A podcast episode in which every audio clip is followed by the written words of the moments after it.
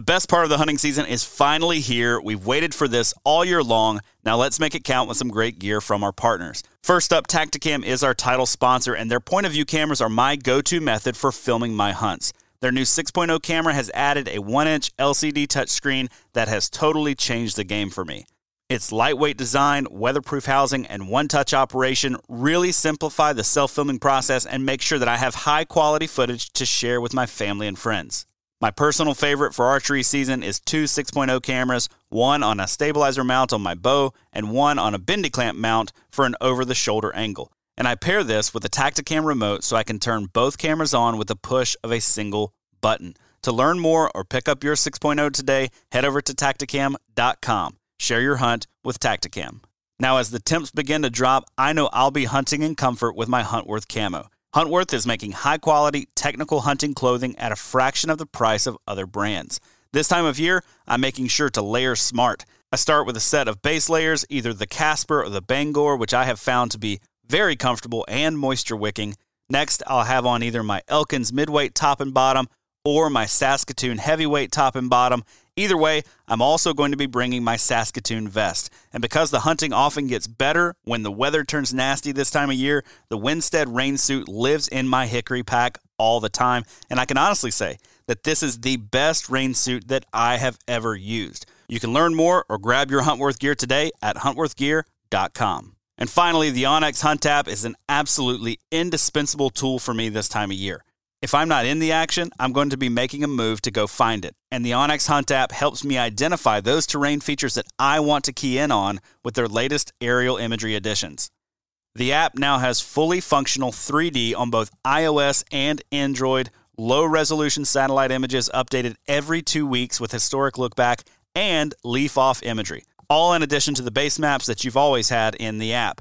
Get more out of your maps this season and know where you stand with the onX Hunt app. Now let's get into this week's show.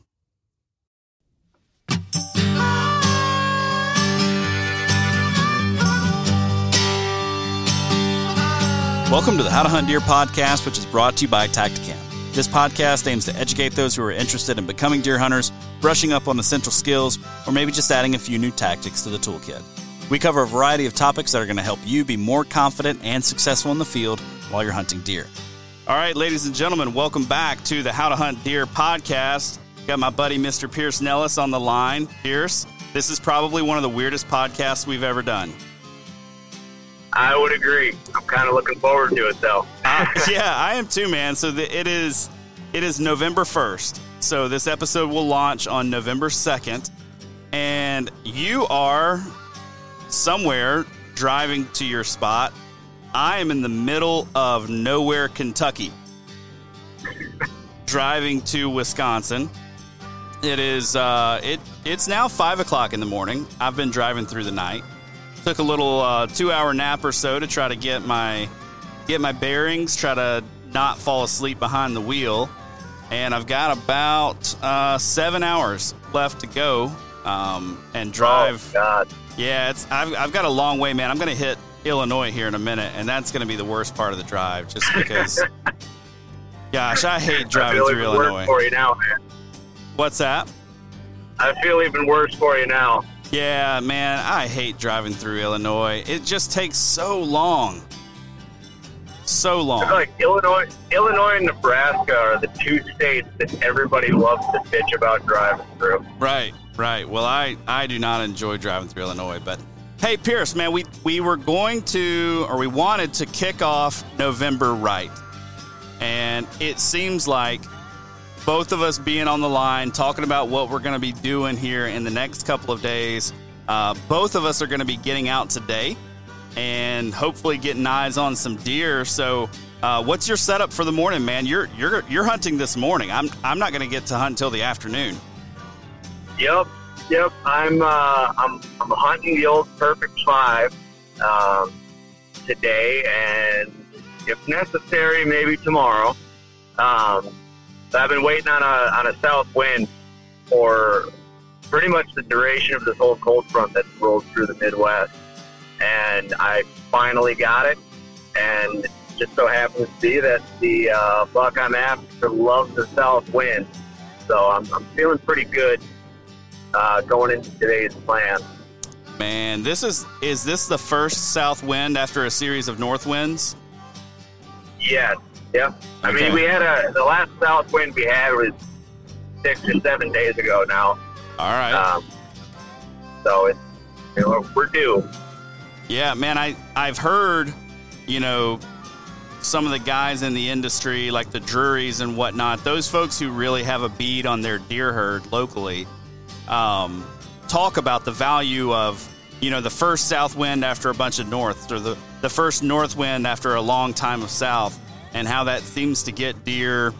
Uh, up on their feet seems to get them a little bit active. So, man, I, I think uh, I think you're to have a good hunt this morning. I'm hoping so, man. Yeah, and that's that, what you just said. There's 100 percent reflective of what I've seen as well. We've we've seen massive upticks in buck activity. Um, you know, we, we were talking with Sam Billhorn a couple weeks, uh, weeks ago too. It's, you know, on the Wisconsin Sportsman podcast there with um, you know, just how when you have stable weather temperatures or you know consecutive days with you know highs and lows, you know, within a handful of degrees, there's change everything, and that's that when it's gone from south to north and vice versa for sure. Right, right.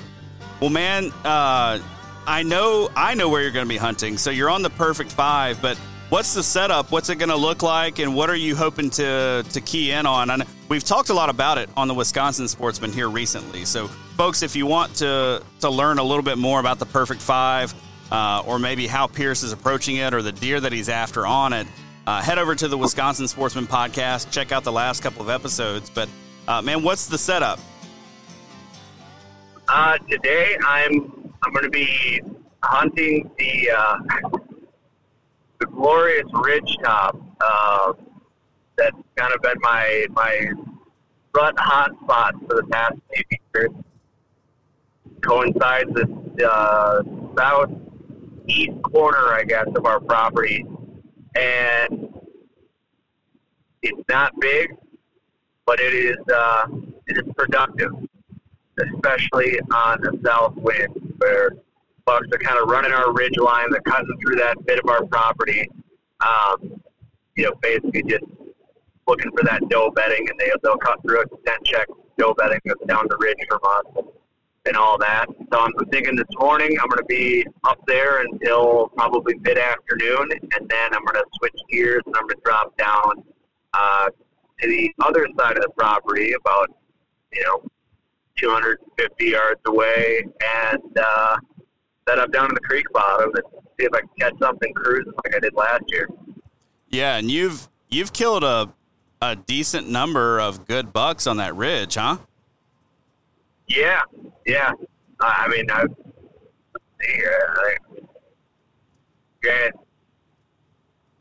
four out of the last five years have been a gun bucks um, up there, but yeah, it's uh, it's productive little ridge for, for five acres. That's why we call it the perfect five because it's got just about everything you could want. In that ridge top, the creek bottom on the other side, um, kind of some open meadowy stretches, and it, it's right at the mouth of a, um, you know, maybe 180 yards wide uh, little hollow that deer love to travel through between ridges.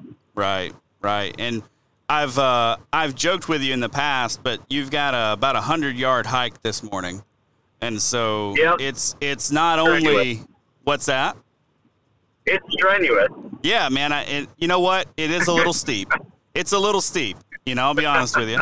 But um, it's it really sets up nice, man. You're not disturbing too much of the property, and you know, it's one of those spots that I feel like you get in there on the right wind, and you can get away with quite a few hunts in there before you uh, before you begin to mess with the quality of the hunting. Yeah, absolutely. And, it, it's even you know the kind of thing that even pretty much any wind except for a north wind, you can kind of set up to make something happen. Now, obviously, that south wind, you know, it's it's prime. It's going to be blowing right off the ridge for me, um, I don't have to worry about too much. But even on a you know a westerly wind or you know kind of a, an easterly wind, um, you know, you can, especially with a saddle or a climbing stand, you can kind of pop around, you know, within 70 yards or so, um, of, you know, a couple of different trees, and you can set up to be kind of in the right spot. You know, it's nothing, nothing bulletproof um, on those uh, east or west winds, but you, know, you, you can still get by, get shots of deer before they hit your scent cone, make it happen there. Right, and you've got doe bedding not too far from where you're going to be. So, uh, man, downwind of doe bedding on November 1st, that's a dream. Yep, it's uh, I don't know, man. I'm just feeling good. We were texting last night. I'm, I'm just absolutely jacked up right now to get the woods and uh, see some activity today and hopefully get a crack at that buck. Yeah, for sure. So, uh, man, a little bit about my setup. I am I alluded to it the other day. My the cameras have kind of gone a little bit dead. Um, I'm starting to pick up some small bucks cruising, which is a good sign. Uh, I think the big boys will be behind them a little bit, but I'm going to cover some new territory today. I'm going to get out to a spot that's way back in a marsh, and I don't know how truly in the game I'll be. I do know that I'll be downwind of known doe bedding, so that's good. I don't know that I'll necessarily be in shooting range of where the bucks will cruise, um, but it's the first day of a 12 day hunt, and so I'm really just in there to gather intel this afternoon. Um, you know, it's it's a it's a hunt after a long drive through the night. I don't want to push it too hard. I don't think I'm going to be, you know, 100% on my A game you know, just being tired and all of that. Um, yep. But it's really an intel mission, you know, to try to see, okay, where am I seeing deer? Or am I seeing deer at all?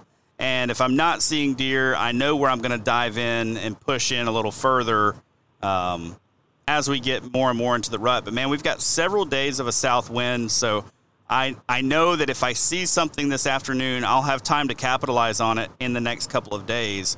Um, yeah. just because the conditions are going to hold pretty steady. But man, one of the things I wanted to talk about this morning heading into this hunt is the value of having multiple days to hunt. One of the biggest challenges I think for those who hunt, you know, they're the weekend warrior guy or the guy who maybe gets a Saturday morning every once in a while and maybe even a Sunday.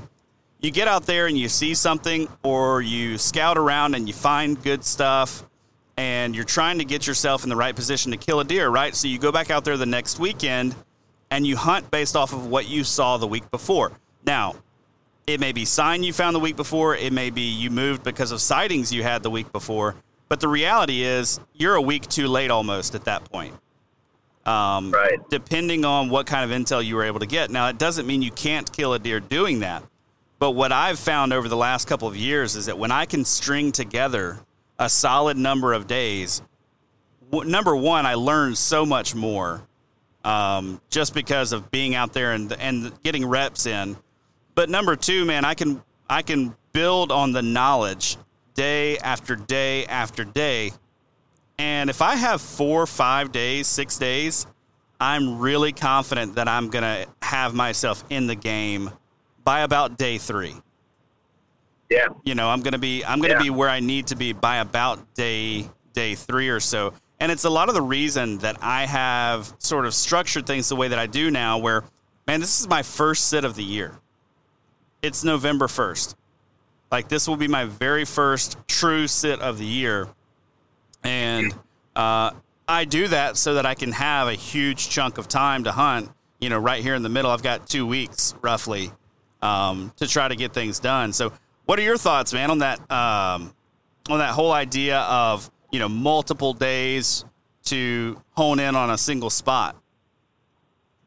Yeah, I'm I'm 100 percent with you, man, and I think especially when you're hunting on public, that it's critical. I mean, private as well, but you know, public especially, just being able to kind of have that have that amount of room that you can you can figure out. Okay, I need to be in this tree and not this tree and you can kind of see, okay, well, last night I saw an uptick in this, and you know, here's how the conditions change and stuff like that. You can, you're just so much more adaptable when you're able to put fresh intel or intel into, you know, a hunt the next morning, right?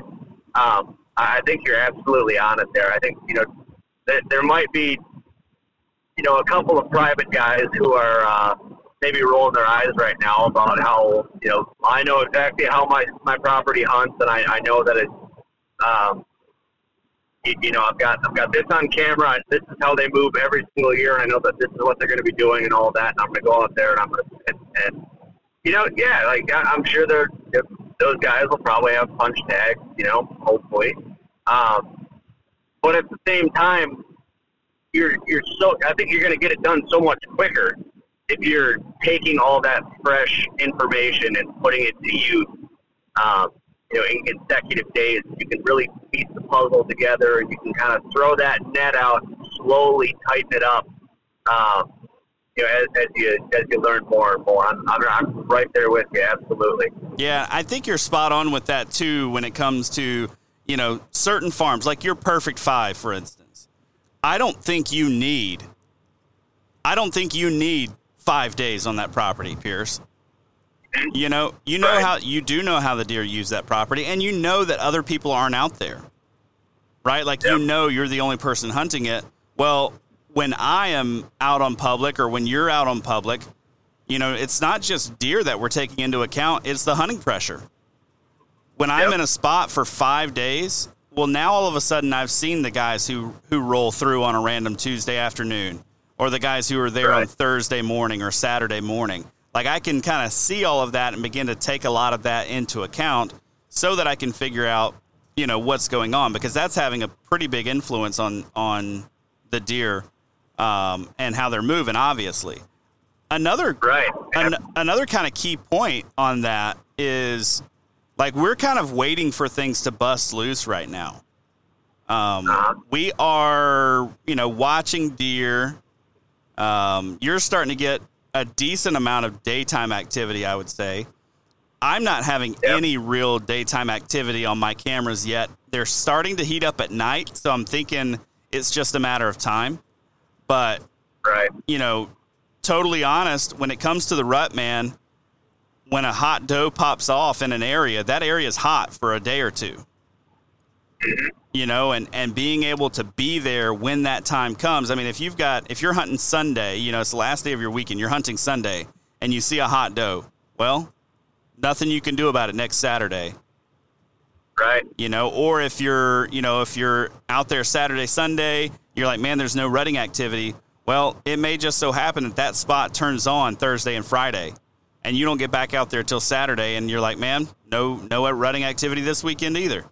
You know, you're just not in the yeah. game, and so it makes it a lot easier, I think, to find where it's happening, and that's, you know, a big part of my rut strategy after, you know, speaking with Ryan Glitzky, especially, and talking to others like him. Uh, you know, we had him on the the Wisconsin Sportsman not too long ago and uh, one of his big things is is being in the right place at the right time when it comes to hunting the rut. And it's yep. really, really hard to do that if you don't have a concentration of days, um, you know, set aside where you can where you can, I guess, pull it off and get it done. So, um, Pierce, I want to hear some bold predictions, man. I want to know what you got rocking because um, you've got a good buck that you're after, and he's on a good, what I would consider a pre rut pattern, meaning that when the wind is doing what you need that wind to do, um, he's showing up on camera. He's in there. So, yep. you know, tell me, a, tell, give me some bold predictions for your next couple of days. Are you are you hunting multiple days, or is it today and then wait a few? I'm thinking today, maybe tomorrow. Um, I might flip back out over the weekend. Um, if, if you know, I got some marginal wind then um, for that spot, so I might hunt, excuse me, hunt some public uh, over the weekend if, if necessary, um, or come hunt with you. Who knows? But yeah, um, yeah, I'm, I'm You know, last night, if you would have asked me this, I would have said, I feel awesome. I'm feeling really good. It's going to happen. Um, I'm trying to moderate my expectations um, and just focus on doing everything right, and it becomes by just continuing to do things right. You know, I'm trying to trying to do everything right on my end so that whether or not or whether he walks by or not, it is it is totally up to chance, and it's not it's not going to be he didn't walk by because I was irresponsible with my win. He didn't walk by because I was moving around in the tree or you know making a bunch of noise, whatever it is. Um, so that's kind of the the mindset that I've been kind of falling into um, really for the last you know 24 to 48 hours or so uh, prepping for this hunt. Just getting the gear ready and tightening the screws on the on the bow and stuff like that. So everything's silent. There's no rattle. There's no anything. Um, I'm, I'm feeling good though, man. I really am. I'm I'm jacked up get in the sand and, and just see some rutting activity. Um, it seems like there's been a little bit of, uh, you know, granted this is only from from cell cam info, so you know, who knows? It might be total crap, but um, we got some snow yesterday that stuck around. Temps are, are still dropping. It's let's see, 21 degrees right now. Um, on my way down there, I think it's supposed to get down into the teens, um, you know, in an hour or two this morning. And so I, I'm not sure how much. Um, I guess I'm not sure how well the deer are really responding to that much of a temp drop because it seems like when it was, you know, getting into the 30s at night, and then you know your daytime high was like, you know, mid to upper 40s. Those deer were running like crazy. They were super comfortable, and then we got this, you know, additional dip and you know, some precipitation yesterday, and it seems like them things kind of dried up a little bit. Maybe I don't know if they were you know, those were more focused on food because it was colder, or what exactly was going on. I can't imagine that you know, the Bucks were were still in that rut mindset, but uh, I don't know. So I'm, I'm uh, one of those moments. I, I almost wish I didn't have the camera out there because uh, influencing my uh, my predictions. Kind of, you know, you hit that that panic button no matter how hard you try not to. Just a little bit, you're like, ah, where'd they go? What's going on? Yeah. Um, yeah. so I'm trying not to do that. You know, like I said, just focus on doing everything right, being in the right spot. Um, you know, swung a few arrows yesterday, shooting really, really good group, so I'm feeling good about that. And uh, you know, we'll have to see, man. How about you? Man, I um I have pretty high confidence that I'll be able to get eyes on something this afternoon. Um I I don't know, man. I my goal for this afternoon though is kind of like what you said, just just get in there and do things right. Um a lot of it honestly is just knocking the rust off for the year.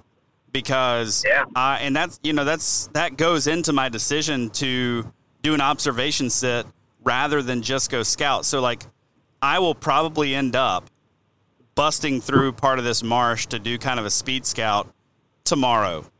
Um, but I want to observe it first, you know, one to see if I can make it more informed, you know, blowing up of the marsh when I do go scout.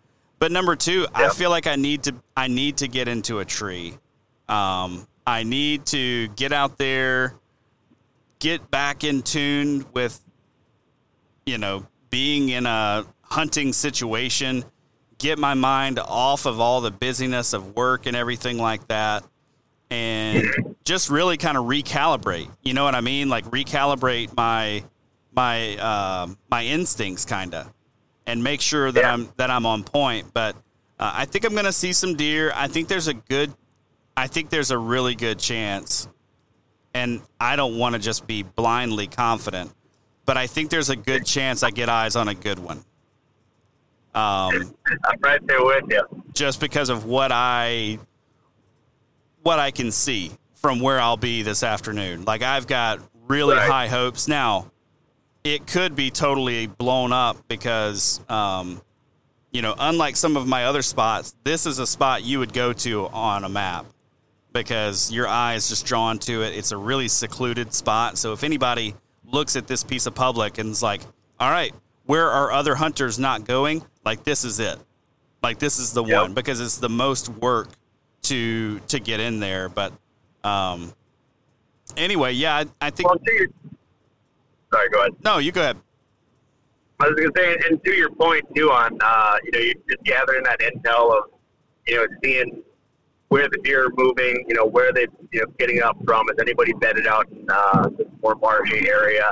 Um, they're going to stand up, you know, closer to dark and stuff like that. But like we were talking about the other day, you know, just being able to take inventory on, okay, where do the headlamps turn on while you're Right. out there from that fixing point? I mean, you- you've got pretty good view of you know a lot of that property, and uh, you know, being able to kind of pinpoint, show, all right, there's a guy in here, a guy in there, and uh, one over that way. So Yeah, now I know. Now I know exactly. That'll be a really good part of that is being able to to pick it up because you're right. I am going to be able to see kind of the wood line all the way around the marsh. Um, Yep. And that will, you know, that's where a lot of these guys are going to be hunting. They're going to be on the edge, and I will be kind of out in the middle of it. So Yeah. it'll be a pain. I'm I'm hoping the marsh is a little drier, uh, like some of the other areas, because um, I've been in this area before for scouting, and it's a spot where you can get real wet real fast. And Yep. I would rather not get real wet today, but um, I'm hoping the drought conditions we had this year uh, here in Wisconsin. I'm hoping that you should be. It should be easy hiking for you. I would imagine. yeah, I, I hope so. I've got the I'll have the the waders with me either way, so if I get in there and Sure. um, I need it, I can get out. But um, the tricky part with this spot is, uh, and I've I've run into this in here before, is you get back in there, and next thing you know, you're surrounded by water.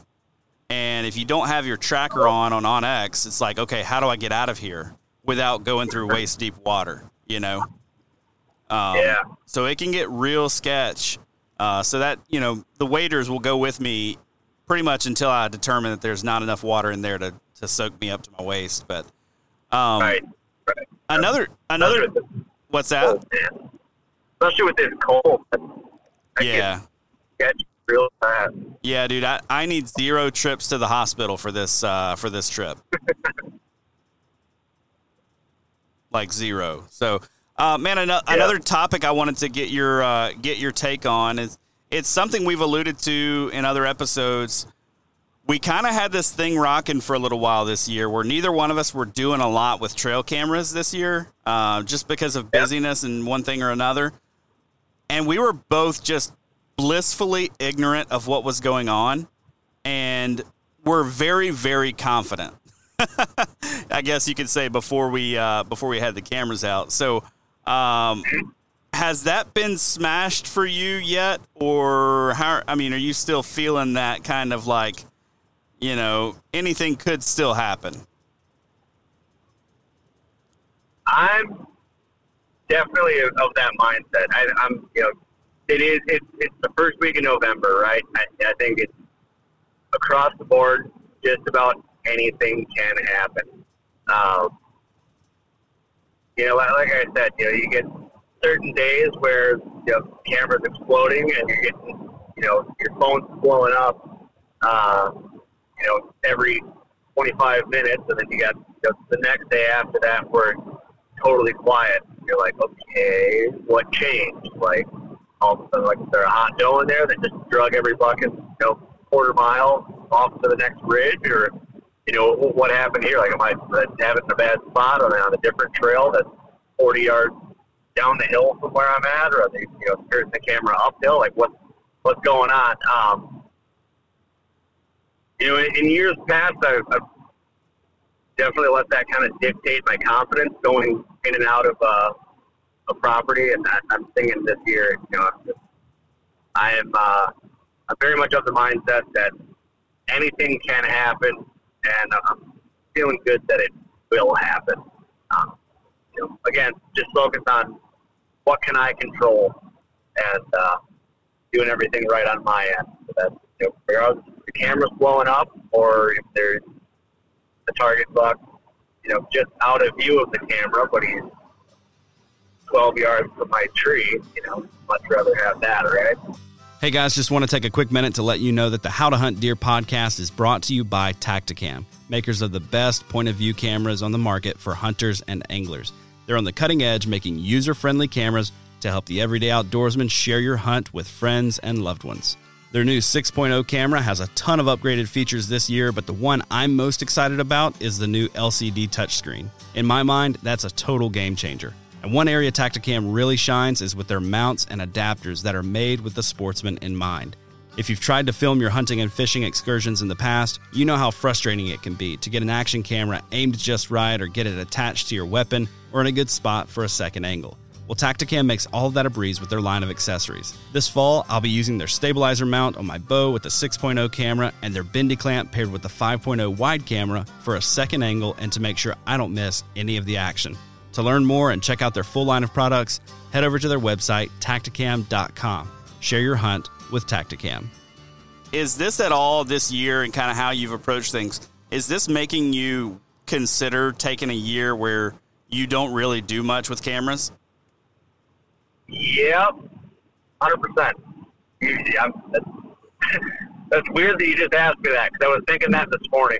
I was like, I mean, questioning the whole thing. I was like, all right, you know, how much per month to have a cell cam running out there? Like, yeah, it's nice to take inventory of what's going on, but at the same time, and you know, this year I I will say it's been really nice having that cell cam up there because I've I've totally stayed off that ridge, um, and so that there's definitely that benefit to it.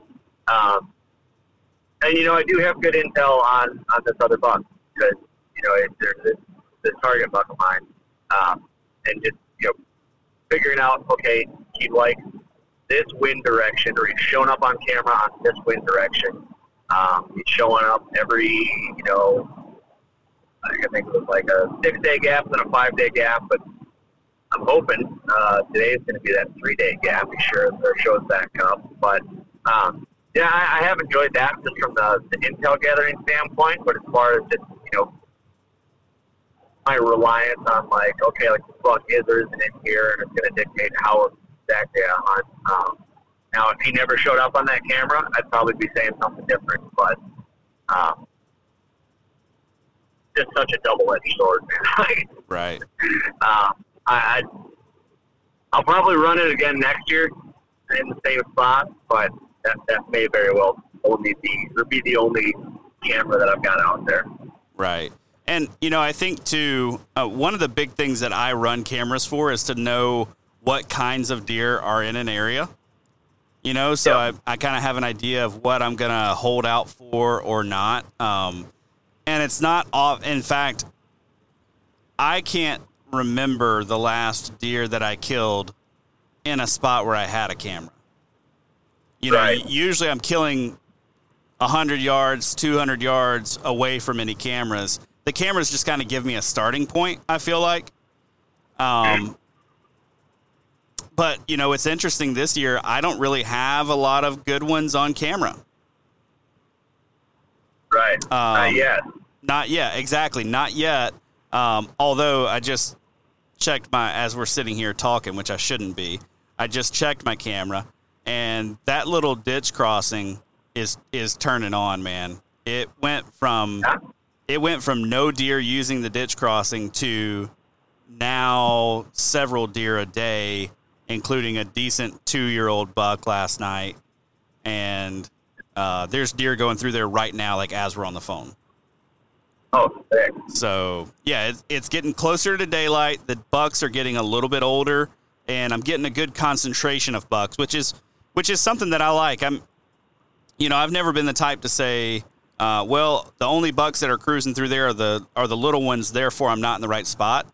I I heard, or I, when I was talking actually with Tony Peterson once, he was like, "Hey, when you see little bucks use an area in a certain way, if you see consistency there, they're telling you what the rest of the deer herd is gonna do." And right. um, you know, and I keyed in on that last year and capitalized on it. And so I'm kind of doing the same thing this year with this ditch crossing. I'm like, okay, I still have some confidence because those little bucks are using that ditch crossing like they did last year. you know, and I can kind of watch them go up and over that little air, that little berm area. And so I've got some pretty good confidence that eventually, once we get the big boys on their feet in daylight, I think they're going to be using that as well. I think they're probably just not out uh, cruising in the same way that the little guys are just yet. But once they are, they're going to be crossing through there. Right, right. And you've said too that this property, you know, it, it tends to be a, you know about a week later um, than a lot of other areas for that mature buck activity to switch on. Right. Um, I think I think we're seeing that. Yeah. it's seeming like you're right when you're just about to panic, you get that little sense of relief there, or something nice shows up. Okay, thank God. Yep. We're okay. Yep. Absolutely. Absolutely. Which, and like you said too, it, it's a rough spot. You know, it is a. It is not. It's not tight to bedding. It's not you know on a food source. It is a travel corridor. right. It's a. You know, they're not hanging out at the spot. Right. And it's it's specifically a travel corridor between doe bedding areas. Yep. And so and honestly, it's kind of set up back away from any food sources. And so the does aren't going to be heading that direction. The does are going to be headed from their bed out to the food and back again, never crossing through this little crossing that we're talking about, right? Um, Right. They have no reason to. The only thing that has a reason to cross through there with any kind of real consistency is is bucks, and that's what I saw in this place last year on this crossing, and that's what I'm starting to see now in the camera. And so I, uh, I yeah, I think it's uh, I think it's just a rut spot, and that's you know that's just what it's always going to be, um, unless Yeah. something significant changes. Right. And, you know, it's like as long as those bucks know where that spot's at, they continue to use it. I mean, we were talking last night too about you know different uh, you know spots that deer cross the creek and stuff like that, and um, not on your property or anything like that, but on you know just, just other creek and stuff we were chatting about. Um, where this year with that drought, we're experiencing you know much much lower water levels and you know, regardless of whether that creek is, you know, up three feet or down three feet, the deer still like the, the shallowest point of that creek remain the same. Deer still know where that crossing point is going to be. Um, you know, they, they know how to use it. Right, right. Yeah, absolutely, man. Absolutely. And it's, yeah, not a lot of incentive to um, what I'm just thinking about with this specific spot. Not a lot of incentive to, to, to change that up. You know what I mean? Like Yeah. there's there's nothing there's no there are no other influencers that would say okay now they're just going to abandon that and go do something else. But um, Pierce, man, are you going to be doing any calling today? You're you're downwind of doe bedding. I think your big boy is going to be running that ridge this morning. Are you going to call any, or are you just going to be silent? my plan going in is to be silent. Like unless I see some bucks that are you know, really bristled up and you know looking for a fight and looking for you know if I see one dominant buck, uh, you know running off a, a younger buck, um, you know I might throw a grunt at him or something like that just to see if I can draw him up. But if he's already heading my way, I am zipping it. I'm uh, I think hindered some hunts uh, in the past, just you know, getting a little too aggressive and calling and stuff like that, where you know, trying to call to the deer who's already coming to you, and then they're like, "Well, wait a minute, something I should be aware of over here?" Like, well, what do I need to look out for right now? Um, I think it puts them on alert. So if I can help it, I'm staying quiet. Right, right. Yeah, that makes sense, man. And I'll I'll say that's one of the things that I'm excited to try this year that I don't normally do is doing a little bit of rattling. Um, Sure. I have a legit set of rattling antlers with me this year, and I'm excited for this spot where I'm going to be this afternoon. If I can get eyes on a buck, I mean, I can see a long ways. So the odds of me being able to see him, call to him, watch his response, and then make a, you know, either call to him again, you know, if he responds positively or maybe, you know, whatever, to adjust based on his body language. I'm pretty excited because I don't normally hunt in places where I can get eyes on a buck and then call to him. So I'm I'm pretty pumped to see how that game plays out, man. Yeah, yeah. I was just gonna say, like you don't you don't hunt in many places where you can see quite a you know more than what like 80 yards max. Oh, that would be a long way. Yeah. yeah. Yeah, I'm, I'll be curious to hear how how you like uh, setting up in a more open area where you can. I know, obviously, like you said, it's going to be more more of an observation sit uh, than uh, than an actual get in there tight, try and let an arrow fly uh, kind of sit. But um, it, one thing I'm wondering though, what's it going to take for you to see tonight to go back in there in the morning? Like, what's gonna? Are, are you gonna you know, say you see a buck get out of an area, um, are you going right in there tomorrow morning? Are you going to get aggressive right off the bat, or uh, well, what what's uh, well, what what what do you what do you need to see to make a play off of that tomorrow morning and, and to go into this newer area um, rather than go into an old tried and true spot? Right. Um, if I see a concentration of does bedded in a specific location, I'm probably going to mark that mentally, and I may move in yep. pretty quick. If I see sure. if I see a buck stand up out of his bed and kind of looking like he's not quite on a rut pattern yet, um, I will probably move in on that as well. If I see a couple of bucks chasing a doe, you know, if I see like a hot doe or something like that, I'm probably going to get down out of the tree and try to make a move on it this afternoon. Um, yep and then you know tomorrow make another play on that. So I, there are a couple of different scenarios. I guess I'm I'm rambling on that just to say there are a few different scenarios that would get me uh, right back in there. Yep. If I, I will almost I don't know what it would take to get me to do another observation set, though, if that makes sense. So um, I yeah. will adjust to whatever it is that I learn.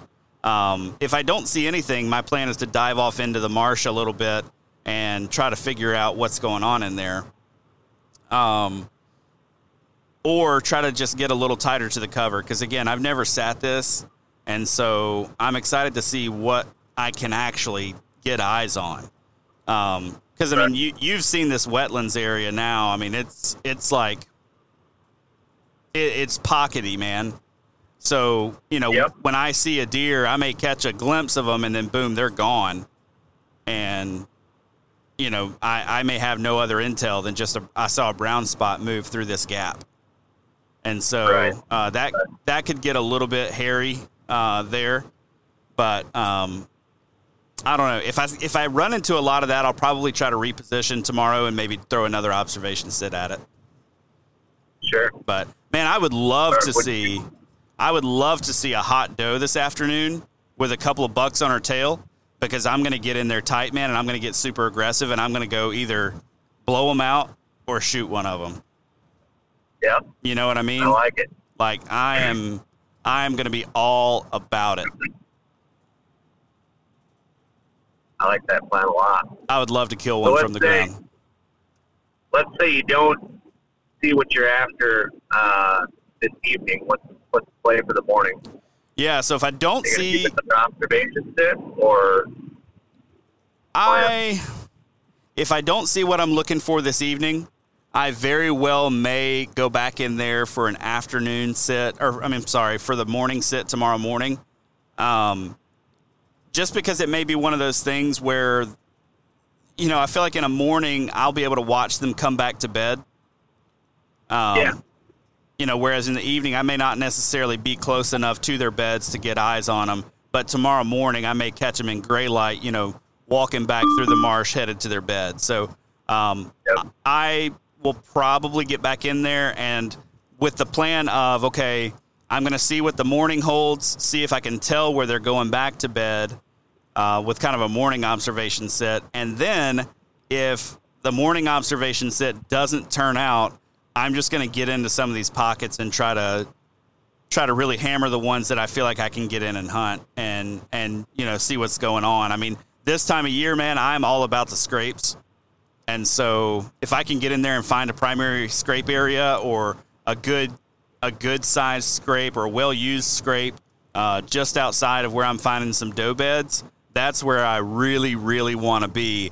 And I'm I'm talking like set up to shoot the scrape. Like I I'm not the kind of guy who's going to play it 30 yards downwind or 50 yard. I'm I'm sorry, like 80 yards downwind or 50 yards downwind, thinking that buck is just going to scent check it. Here in these first couple of days of November, I want to be on the scrape because I feel like he's headed to it and he's going to work it, especially if it's close to doe bedding.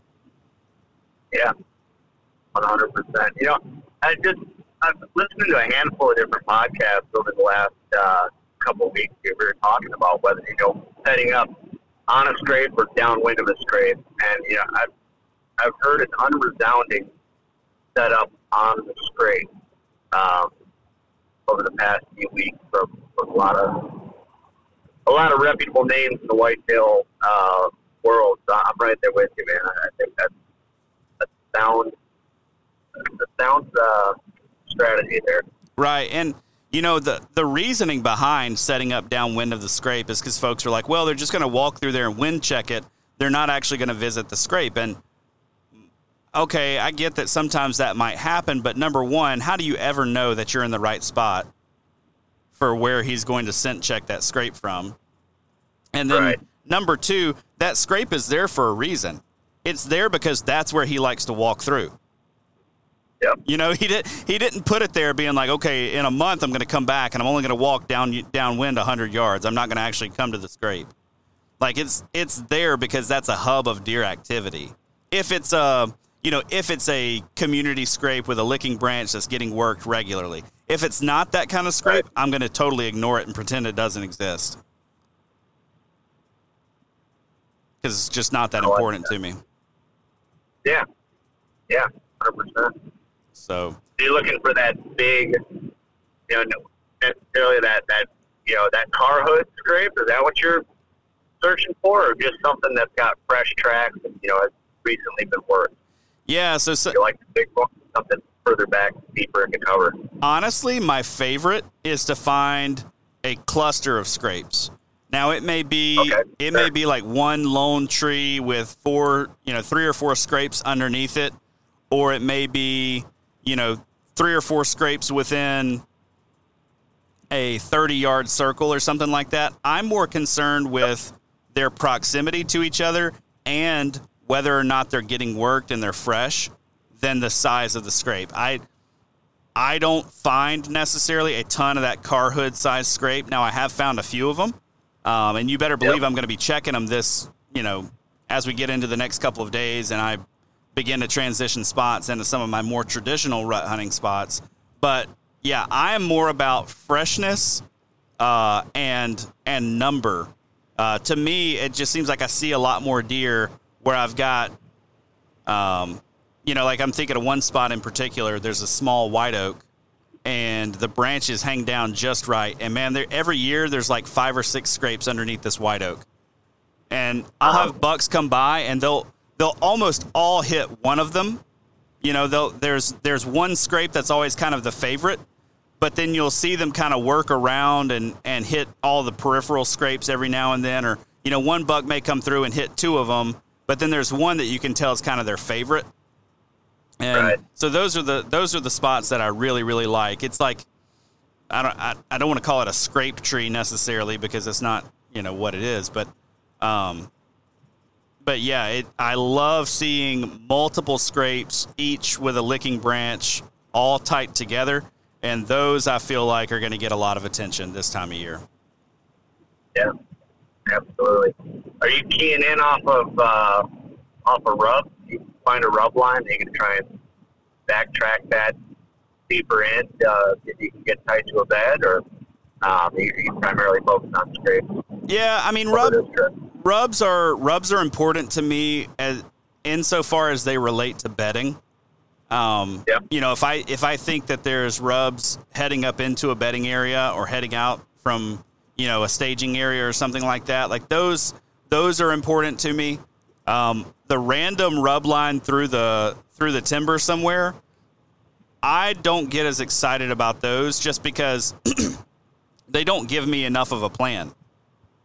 You know, Right. like I don't have anything to build on. Like it may be a hundred yard long rub line, and is he going to revisit it? Maybe, but I don't know where's the start, where's the end. I don't, you know, I, I just don't have enough to work on with with just a rub line. But if I know on one end of that rub line is a is a nice patch of, you know, red osier dogwood in the middle of this marsh where they can bed under, or you know it heads out into the marsh and then kind of tapers out, then yeah, you better believe that that's a rub line I'm going to start paying attention to.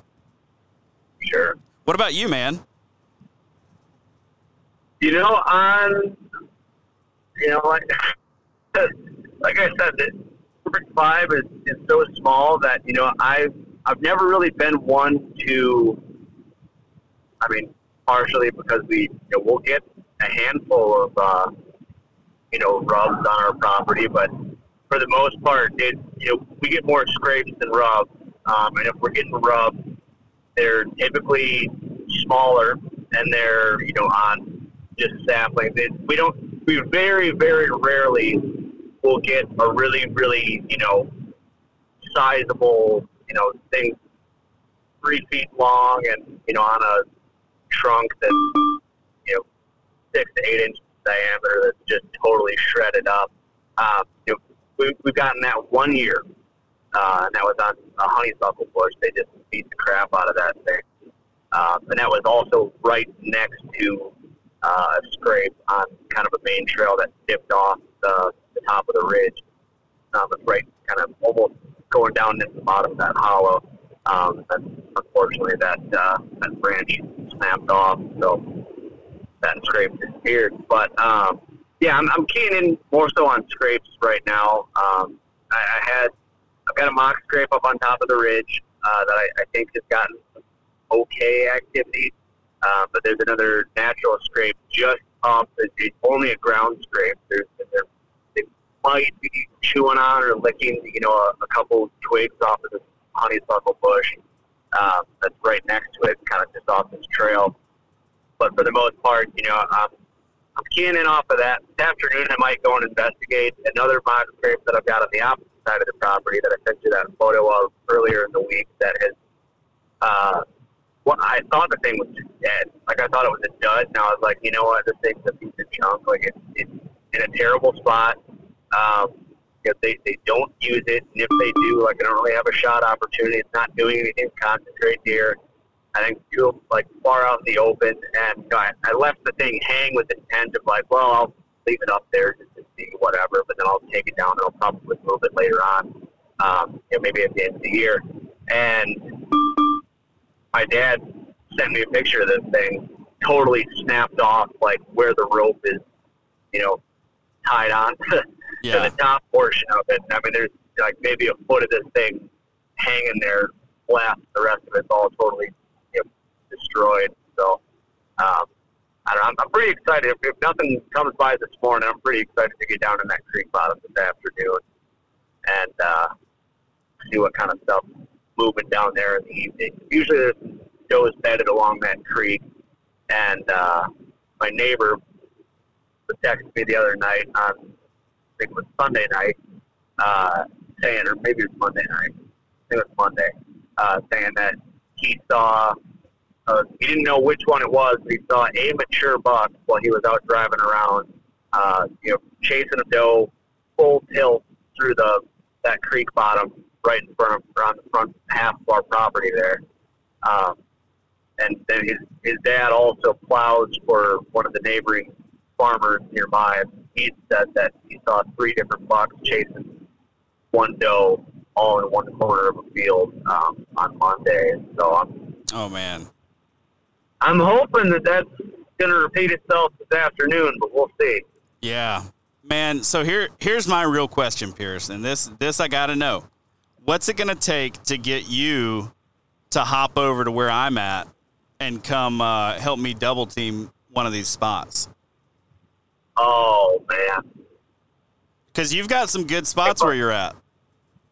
But I do. I've also got some spots that I'm like, dude, if I just had one other guy, Like if I just had another guy, I could put him there and I'd be here and this deer would be dead. Yep. Oh. I think if I really screw up with this buck and I get spotted or I, you know, spook him, you know, hard spook him, and I know that he's not going to be back there for, for, for a few days, um, then I'd probably make a trip over. Right. I, so I would have to. I would have to rest the property because really, especially this year. I mean, this one buck is. I've got. I mean, I guess there's two bucks that I would let narrow fly on. Um, you know, this, this bigger one, and then we've got another one that's a really, really nice eight, real wide, super tall brow tine. Um, and I would definitely let one fly on him. But uh, I don't know, man. I, I gotta. There's part of me that's like I gotta hold out for this for this big guy for Right. at least a couple of bits first, and then kind of go from there. Yeah. Well, man, I, I really do hope you get him, man. You know, I Yeah. I'd love for uh I'd love for you to smoke him this morning as a matter of fact. Sounds like everything's setting up just right for it. We still got the nice cool temperatures, but you've now got a nice south wind coming for you. And uh, man, we've got we've got other things to do too. So like we both need to tag out cuz we need to go shoot a fall turkey and Yeah. we need to go do some duck hunting while I'm here. So we got a lot. We got a lot to accomplish in two weeks. Absolutely. Like I said last night, it's the fall version of the driftless trifecta. That's right. That's right, man. The old the old triple crown. Get a get a whitetail, a um, a fall turkey, and then some waterfowl, and we'll be doing all right. Absolutely. Come Sweet. back in the spring and get a turkey, trout, and some morels. There you go. There you go. Well, Pierce, man, I'm going to let you get to uh, get to where you're going, get out into the timber, and uh, hopefully, I get a text around 9:30 with you saying, "Man, I just smoked him. I can see his belly from where I'm sit from where I'm sitting." like that's the text that I want. Let's make it like 10:30, maybe 11. All right. But yeah, I'm, I'm right there with you, man. I've uh, I'm, I got a good feeling. Uh, I would love to be able to cause a little detour for you on your uh, on your trip up here, and you know, hopefully, hopefully you get a crack at something trying to slip out the back while you're doing this observation set tonight, or uh, at the very least, um, you, got a, a good spot to go in the morning, um, and you can we can double up early and uh, get to chasing those birds. Oh, dude, that'd be uh, that would be incredible. It'd be too sweet. Yeah, we we need to we need to stack a few more does maybe too. If if we can Yep. both tag out early, we need to we need to add a couple does to the list. But Absolutely, anyway, absolutely. all right, buddy. Well, good luck this morning, man. I hope you get him. Yep. Thank you, man. Good luck to you as well. Drive safe. That's all for this week's episode. As always, thank you so much for tuning in. If you dig this show, be sure to subscribe to this podcast wherever it is that you get your podcasts. If you could leave us a five star review, I would very much appreciate that. While you're at it, you can follow along with my outdoor adventures on Instagram at How to Hunt Deer. That's also the best way to get a hold of me. Suggest topics that you want to hear, guests you want to hear from, or questions that you'd like me to explore on the show. Big thanks to our partners Tactacam, Huntworth, and OnX. Please go support the brands that support this show and help me bring you great content each and every week. If you're looking for more outdoor content, check out the sportsmansempire.com where you're going to find my other podcast, The Wisconsin Sportsman, as well as a ton of other awesome outdoor podcasts.